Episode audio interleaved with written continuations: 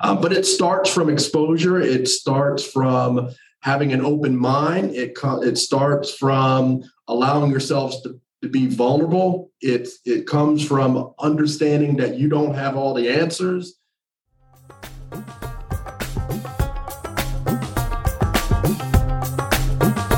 Hi, I'm Jessica. And I'm Girish. And this is the Destiny Benders podcast, where we explore the impact of international education on the lives of students and professionals from across the globe.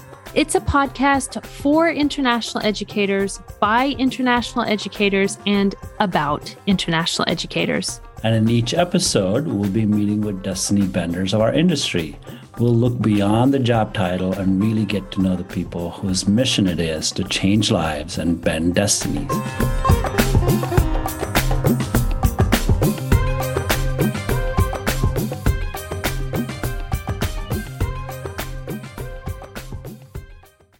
Our guest today is Vern Granger, Director of Admissions at the University of Connecticut and also the chair elect of the National Association for College Admissions Counselors. Vern, welcome to the podcast. Thanks for having me. My pleasure being here. Thank you, Vern. It's great to meet you. Absolutely, my pleasure. The pleasure is the pleasure is all mine. Well, Vern, let's get started. How did you end up getting to where you are today? Just maybe walk us through your journey a little bit, and then we'll get into some details about what you do and what's going on. So, no, you know, I've been at the University of Connecticut for a little over three years. Um, you know, my professional career has been in the enrollment space. So, you know, working at, you know, getting my start at North Carolina State University and then moving to University of Tennessee, the Ohio State University, and by law, you have to say D when you say Ohio State, and then you know being here at UConn for you know the past few years. So you know, it's been a great journey. I mean, I think it's in some ways it's been sort of smooth because you know when I graduated as an undergrad, I moved you know into working at universities and working in the enrollment space, and you know really you know it was my calling and something I just truly enjoy, and I still enjoy to this day. And and recently, I was elected by NACAC's membership as the chair elect, and so I'm currently doing that position. And you know, it's an it's an honor to you know be elected by your peers. I mean, I don't think there's any bigger honor than to be elected by your peers. And so, you know, serving in this role, representing the profession, um, the organization that has been very, very important not only to myself but other professionals in our industry as a whole. Um, it is just flattering. I'm curious though vern you yeah. I'm, I'm, assuming you didn't go to college thinking i'm going to go work in admissions so how did that happen? Yeah. maybe talk talk to us a little bit about that. Yeah yeah. So there is no undergraduate degree in admissions or enrollment. So so that answers that question. But you know when i was an undergrad you know i think like a lot of us i mean we have ideas of what we want to go into as a career. So, you know, I, I was like, you know, your normal 18, 19 year old, I thought I wanted to do several different programs. So whether it be law, whether it be, you know, international relations, business, you know, that I had a bunch of different interests that I wanted to go into. So, you know, as an undergrad, I, I I'm originally from New Jersey, but I did my undergrad and my grad work in North Carolina, and my undergrad was at um, University of North Carolina at Wilmington, a, a coastal university um, in the southeastern part of North Carolina, and you know I, I had a, an amazing um, university experience and got to be involved in so many different things, and you know one of those things was you know working and you know working in the admissions office as an undergrad and giving tours and you know getting to see that side of it and realizing that hey this is something that i like but you know by no means was i thinking about it being a career even though you know i was working in the admissions office i did not put one and one together and think oh well hey these are people who graduated university and and have been doing this for a career it was just you know for me to put a little spending money in my pocket and and and again just do something that I thought was enjoyable. And so, you know, that led to me really, you know, piquing my interest in, in asking questions and getting to learn about different pathways for for folks who were looking to work at universities. And so as I was nearing graduation, learned about an opportunity at North Carolina State University and, you know, moved to Raleigh, North Carolina, which is about two hours away, and started working in the admissions office at, at NC State. And it was just crazy as I think about it right now. You know, I think about where I'm sitting right now and and the position that I'm at. And to think when I was that age and starting my first job that I would be here, absolutely never would have thought that because yeah, I'm a first generation university student. I'm a I was a student of color. Um, you know, in my field and in higher education, there weren't many folks who looked like me. Um, and so I did not have necessarily those role models to point to to say, okay, they did, they look like me, they're doing it. So, hey, I can end up doing it. So, you know, to get to where I'm at right now, is is still crazy to think about and you know i still think somebody's going to knock on the door and say well you know the gig is up and we know who you are and and and get out of that seat and and you know thus far it's worked out great and owe it to so many people who helped me throughout this journey i mean no one ever gets to an ultimate point by themselves and you know it's just a lot of folks who've gotten me to that point. point and but yeah, I have. I'm so glad that I had those folks in my life to you know again help put me in this direction to what is absolutely my my career, my passion. So Vern, you said you're you mentioned you're a chair elect for mm-hmm. NACAC, which for our listeners who are not American, and there are quite a few of them, um, yeah. that's the National Association for College Admission Counseling. Do I have that Correct. right? Correct. For the in the United States. Um, and well, so it's actually, I'm sorry, sorry for interrupting Jessica, no, no, but, um, okay. but, but yeah, the organization is based in, in Washington, DC, suburban Washington, DC, but it's, it's, it's an international um, organization and that we have members throughout the globe. So I apologize for interrupting, but no, that's okay. Sense. I just wanted to give a little bit of context for our listeners who aren't in the US and might not be aware of NACAC. Yeah. Um, and so you said it was an honor, which it absolutely is to be elected by your peers. So you're chair elect and you'll be chair of NACAC next year. Can you give a little bit of insight into you know how did your peers choose you? What qualities what leadership did you show in the past however many years? What have you been involved in to get yourself to the point where your peers said yes i want to vote for vern granger to be the next you know chair of of nacac wow that's a that's a serious that's a serious question. You you actually want i'm, I'm gonna have to dig deep for coming up with this answer but you know in my years in the profession and again NAC, nacac the role that it served for me is probably similar to a lot of other professionals and how different organizations have helped cultivate them to help build their brand to ex- expand their network. You know nacac had the same impact on me. So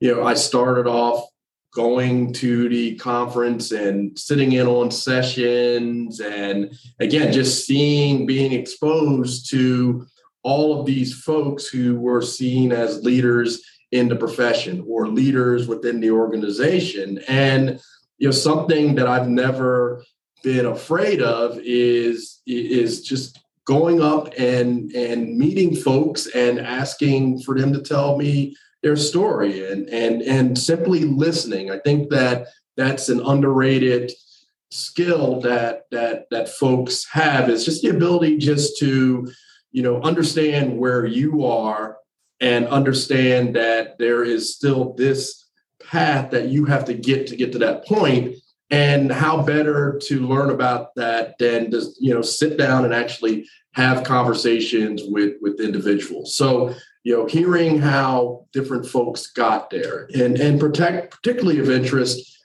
you know other professionals of color and and hearing about about their pathways and how they got to where they were wanted to go to. And and and just these conversations and my exposure with the organization it helped me to become a better professional in my current job at the university of connecticut um, i oversee international admissions and so as someone as an undergrad and someone who did not take their first trip abroad until they were in their mid 20s, you know, it was really enlightening for me to, you know, talk to these professionals who, you know, help to build these programs at their institutions. And so it was it was those type of things to really learn more about the profession, um, to get the opportunity to meet other colleagues and have the opportunity to present on different topics, to go to different workshops. Um, and and these things just that you you build on one thing after another, and those led to you know leadership opportunities in some regional organizations, and they led to being invited to speak at at different schools, and it led to being a part of a program, the like program like the Overseas Schools Project, where they invite U.S. administrators to go overseas and speak about the American educational and university system, and all of these things. You know, it wasn't just one thing; it was all these things collectively that I think exposed and, and allowed you know other professionals, the 26,000 professionals in the NACAC organization to learn about me and learn about my passion and and and the things that that make me tick. You know, my my passion for DEI and diversity, equity, and inclusion, and and the belief in how that is foundational to the to the educational experience for all students. So, how do we bring more students from underserved populations? How do we bring more diverse students from not only in the United States but throughout the world to come to our educational institutions? And I think I think professionals saw that they got to to, to see my my, me and work and and take part in different leadership opportunities and and I think but I think the most important thing is that they got to see that I was not doing all of these things just as a way to build a resume. I did all these things because again I was passionate about the work that I did. Um, I wanted to become a better professional. I believed in the notion of paying it forward, and others helped me. And how do I now serve and benefit others? And, and so my hope was that the membership saw those things in electing me to the chair elect role, um, and then ultimately be serving in the chair role uh, later on this year where does the passion come from? I know when you spoke about entering into the profession, you talked about there wasn't any role models, uh, or yeah. there weren't any role models, and because you know, representation matters. You just alluded a little bit to DEI, and I'm assuming your focus as chair elect and chair is to create more opportunities. So there's so many things I want to kind of, uh, yeah. you know, peel here. But first and foremost, where does your passion come from? It comes from the fact that I am a direct beneficiary of the the notion and the belief that being exposed to you know higher education, education as a whole, and others being exposed to students of different backgrounds, different races, nationalities, all of those things are reasons why I have become the person that I have become and and why I have been, I've been able to grow. I'm just I am passionate and adamant about the fact that the more opportunities we give to individuals, the more the better their chances of realizing the the great opportunities that that are out there. Uh, but it starts from exposure. It starts from having an open mind. It it starts from allowing yourselves to, to be vulnerable. It it comes from understanding that you don't have all the answers. You know i think all of those things are what make my passion um, the way that it is. First generation student, my parents were amazing, and I, I feel like I have the two best parents in the entire world. And they tried to give me everything that they could to help me grow. But there were some things that that I had to learn on my own, and some of these things I had to learn the hard way. And you don't know what you don't know. A lot of times, it's not the individual's fault for why they are in the situation that they are in. It's it, it's a lot of times they just were not exposed to it or they never had the opportunity to learn about it. Yeah, absolutely. we talk about destiny bending on this podcast, right? That's the whole idea behind the podcast. And we talk about destiny bending moments where people's lives are changed.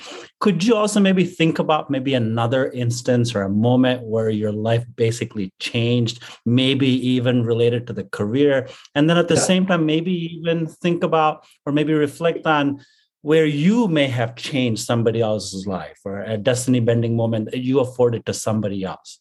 So, you know, I think about, you know, I gave the example of how, you know, I did not do my first trip abroad until, you know, my mid, actually my later 20s. And so it was a part of uh, the Fulbright program. So I got accepted into the Fulbright International Educate, Education Administrators Program, which to this day is one of the events that totally changed me in so many different ways. So, so what it was is I was in, um, got the opportunity to go with a cohort to Germany, and I was there for about a month, and you know, really learning about the educational system in Germany. So it's through seminars and meetings and workshops, but it's also you know those opportunities to really just get to explore and and one of the moments that you know that, that made me realize that you know even though in my mind I was going to just a place that literally was on a, a, different part of the world and I had no exposure to.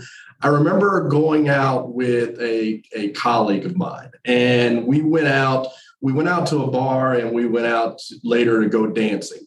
At this place that I was at, the, the dance club we were at, I was just, I don't know why to the, when I think about it now, I'm like, wow, why, why, why was I so shocked? But I was at this place and then they played a set of like Jay-Z and Notorious Big B.I.G. And, and I'm just thinking to myself, you know, wow, they, you know, the type of music I listen to is very, very big there. And I and I'm looking at the other the folks at the place and they're dancing and they're singing the words and you know it, and it was just amazing. It was amazing to me. And and just being exposed to that and seeing that experience just it just hit home to me that wow i wish that so many other people who i grew up with had the opportunity to be with me at that moment to actually see and experience the similarities that that we all have.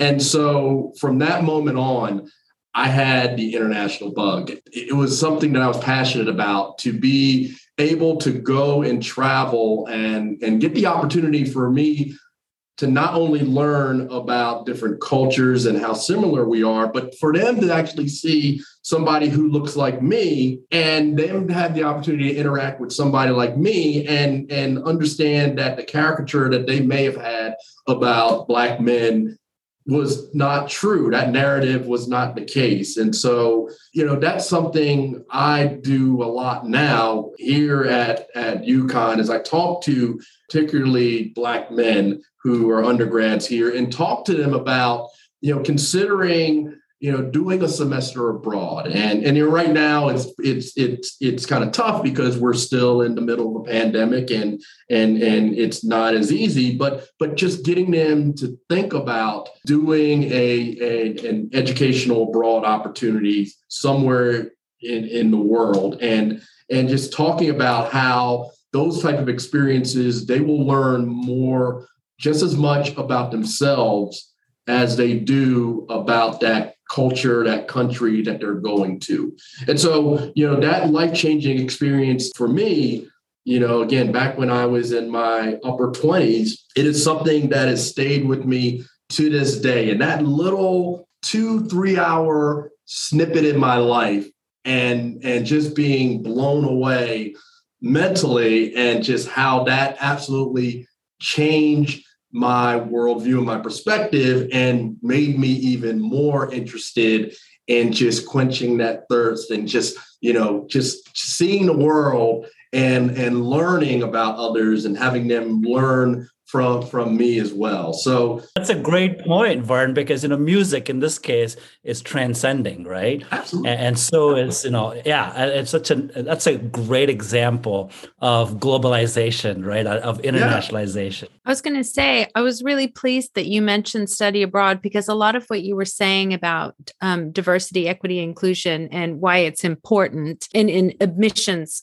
perspective you know bringing yeah. in students from and these are you know domestic american students but from many different backgrounds and many different situations but study abroad can also do exactly the same things on a campus um, and international students do exactly those same things on a campus that uh, diversity equity inclusion aims to do and, and its goals and objectives and i think because a lot of the people who listen to this podcast are working in international education and international student recruitment and international yeah. admissions so for for those people in that field that's the core of why we do what we do um, maybe many of them don't think of it as diversity, yeah. equity, and inclusion, but it's international student admissions. Um, you know, we're bringing in international students. Uh, sometimes revenue is is thrown in there because of the money they pay to, in tuition dollars and things like that. But the reality is, is what they're bringing to a campus is so much more than that. Um, as the director of admissions at the University of Connecticut, can you speak a little bit about the value of international students who are coming to study on your programs? Yeah, yeah. And Jessica, I'm glad that you brought that up and with the connection of DEI and international education, because I literally just had a conversation with a colleague of mine, uh, Dr. Marilyn Jackson from San Francisco State University. And she's somebody who was in my cohort when I was in um, that program in Germany. And that's one of the things that we talk about is how folks do not necessarily connect international education with the whole diversity, equity, and inclusion. You know, you know, when folks hear DEI, they immediately focus on race, ethnicity, and first generation. Um, whereas DEI is meant to be much more broad and, and inclusive and, and includes um, international education. And so, you know, as I think about that in my role at the University of Connecticut, and, and one of those is to try to build a community of students that will ultimately add to the UConn student experience and help prepare them for life after graduation. And so, a big part of that is being able to interact whether it be in the classrooms, whether it be in the residence halls, whether it be in organizations or seminars with a diverse um, array of students. So that absolutely includes international students. And if the events of today don't illustrate the importance of how it is, how important it is for us to learn about what is happening outside of our borders and how what happens outside of our borders directly impacts our life in the United States, allowing our students to to again allow them to be in an environment where we're enrolling students from all of the parts of the state of Connecticut. And, and, you know, Connecticut is a very tiny state, but Connecticut has a lot of geographic and racial, ethnic, income disparities like a lot of other places. And so it is important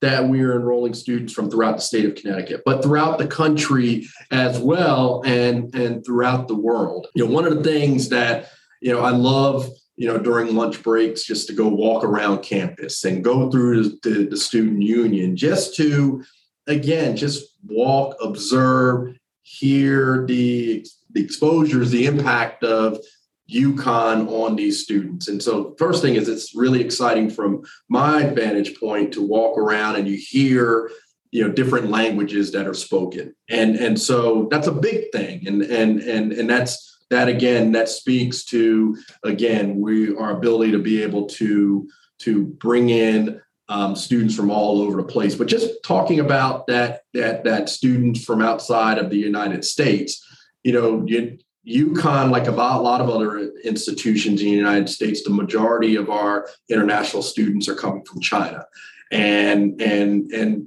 you know, so we absolutely value um, the students that are coming from China, and they absolutely add to the educational experience.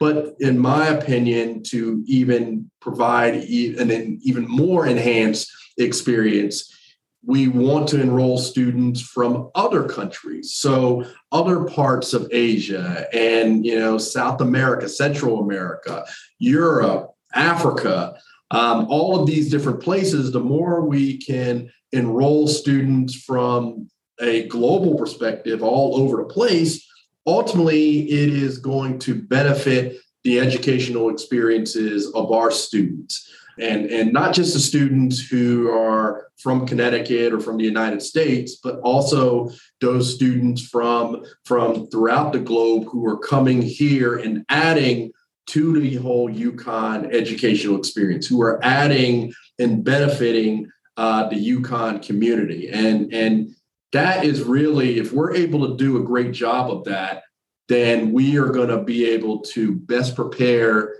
our undergraduates to go out in the world and ultimately be successful because the the graduates who are going to be the most marketable the ones who are going to be the most competitive in today's global and global economy are those who have that global that international perspective that world view because of how critical it is to everything that that is going on in in our in our society you know, before we started recording, we were talking about TikTok and Snapchat and some of that, right? Uh, so, and you were TikTok, saying, Tik Chat. Snap, Snap Talk. What was that? Snap Talk, yeah, Snapbook, whatever. You said uh, you have a daughter who's kind of uh, maybe educating you uh, on some of these things, and and yeah. I I, rec- I, re- I relate to that because I have daughters who are always teaching me about TikTok and everything else, and I think I'm sure Jessica's sons are also teaching her about some of these things. So uh, the reason I bring that up for is there are these newer tools that are out there. Yeah. Are you planning on using or leveraging any of those tools in your role, either at UConn or yeah. at NACAC? Yeah, yeah. So we we are actively having those conversations about how how are we able to get in front of individuals in their in, in, in their environment one of the things that covid showed us was that many of us were unprepared um, as far as our ability to be able to communicate our message if it was not going to be in front of it directly in front of them.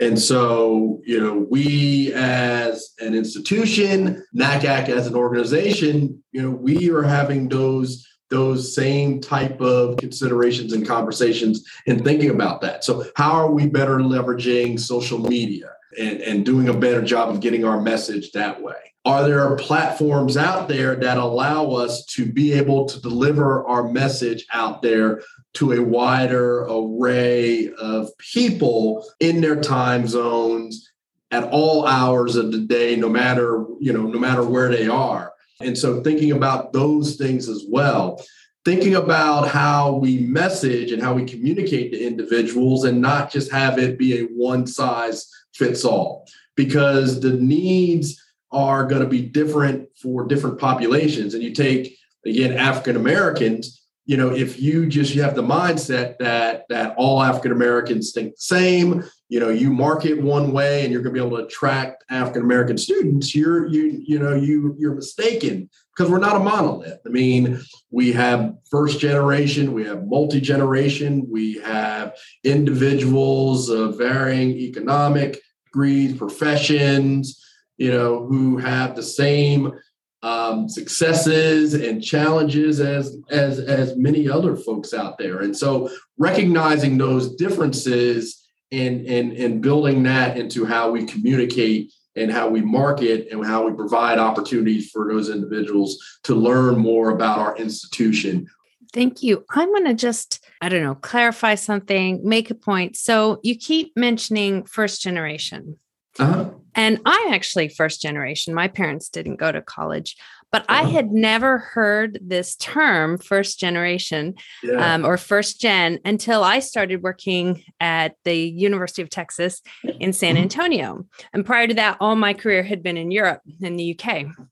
So, for those listeners who maybe like me didn't really know what first gen or first generation means, can you explain a little bit yeah. about that and why it's important, perhaps in the the diversity, equity, inclusion work or as international? Yeah, thank you for bringing that up, Jessica, because it is absolutely important to understand. And in our space, when we talk about first generation, we're talking about students whose parents did not enroll either enroll or graduate at a post-secondary institution. And so, so that's the general definition of how we define a first generation student. Some institutions are going to define it differently. Some are going to be, you know, you have exposure to you, you uh, the parents attended a university or or they they graduated with at least an associate's or graduated with with a bachelor's degree. But but you get the gist that that it deals with students whose parents have not um, have have gone on to post secondary education. And, and, the reason why that's important for us in the enrollment space and, and why you know we are we do so much to try to impact that is you know I gave the example of my own upbringing and not having parents who who went to college and and how that impacted my ability to to not only learn about the college experience but just be exposed to different things. And as universities and wanting to be able to impact the lives help individuals become better selves. And and and we think that enrolling at a university is one of those ways by the way, I will say that it's not the only way, but but it is one of the pathways that is tried and true and and is something that the evidence shows is is very successful in helping individuals grow and and and better themselves. And so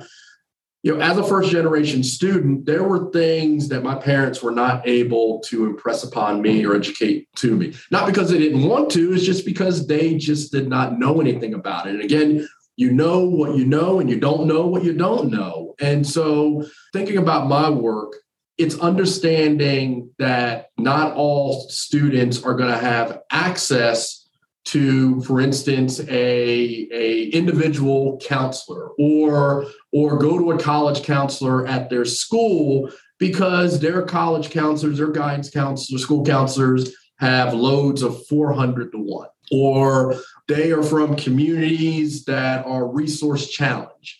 And so they may not have the exposure to um, the abundance of advanced placement courses or international bac- baccalaureate curriculums or honors courses like other students may have. Um, so it's understanding those differences in exposure and how we as a university can help fill some of those deficits that students may may be experiencing.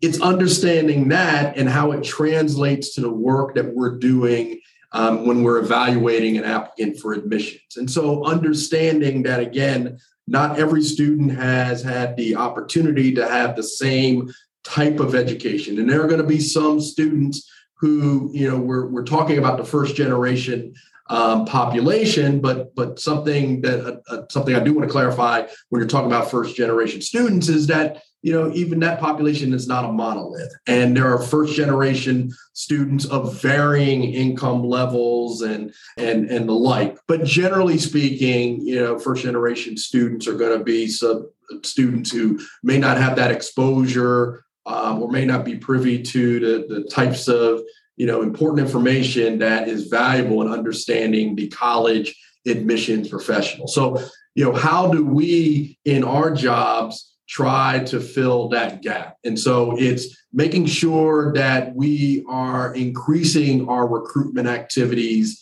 to include high schools and in communities where there are high percentages of first generation or low income students, or again, those underrepresented populations. It's thinking about how we are reviewing applications and making sure that we all are employing um, a holistic evaluation of an applicant, which means simply put that we're not just making a decision based on one factor or one number, but by a, an abundance of different factors of information we can get in the application and evaluating that application, both quantitative factors, but also those non cognitive variables, such as personal statements, such as recommendations, essays, you know, all of that additional information that provide context and help us to better understand this student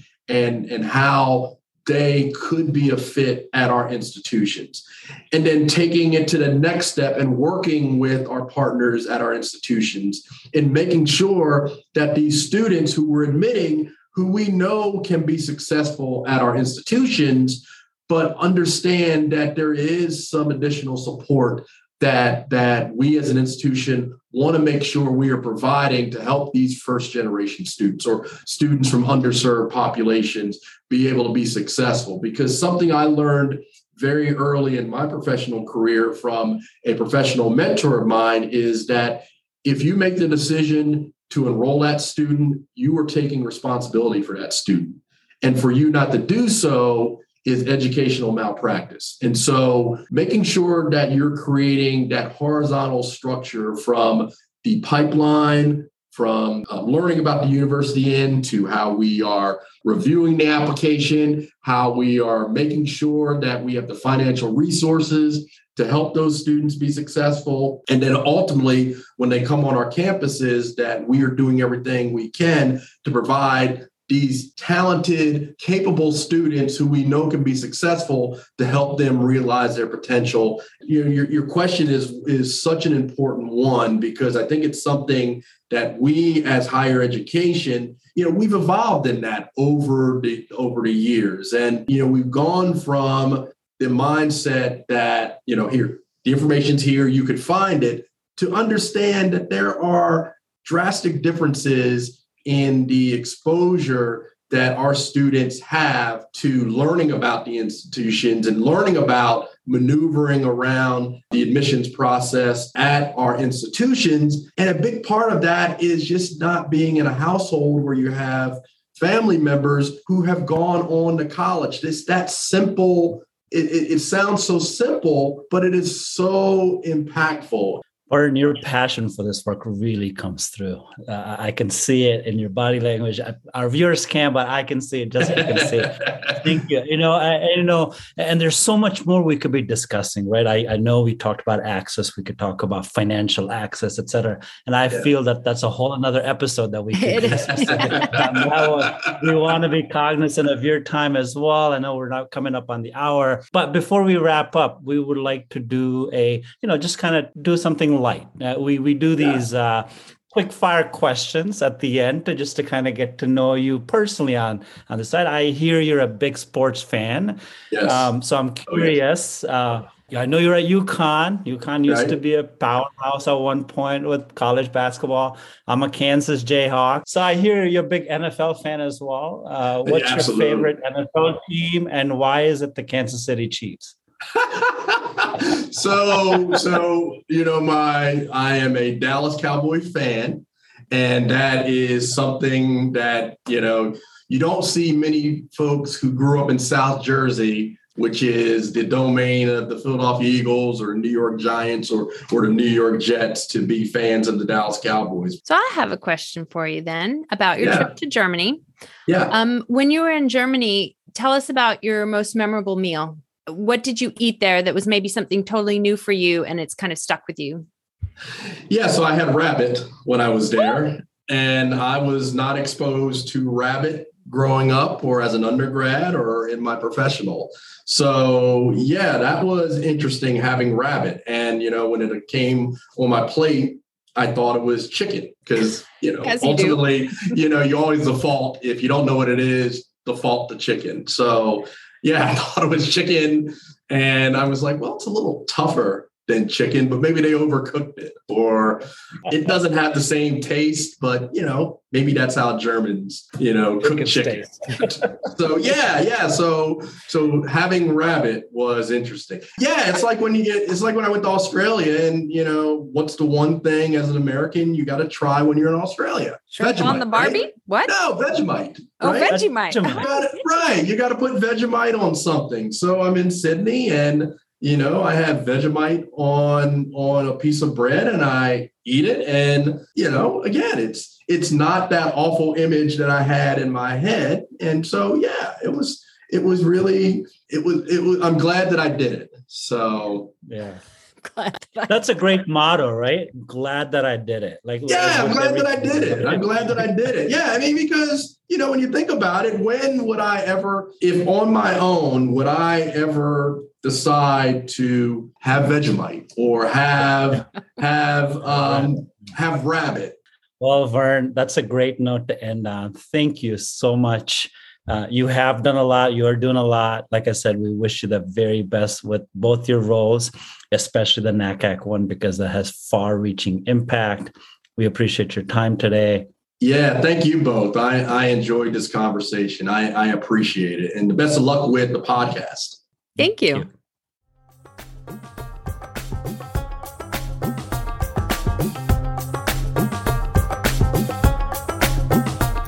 For listening. Join us next week when we speak with Jenny Tassel, the college counselor at the International School of Panama.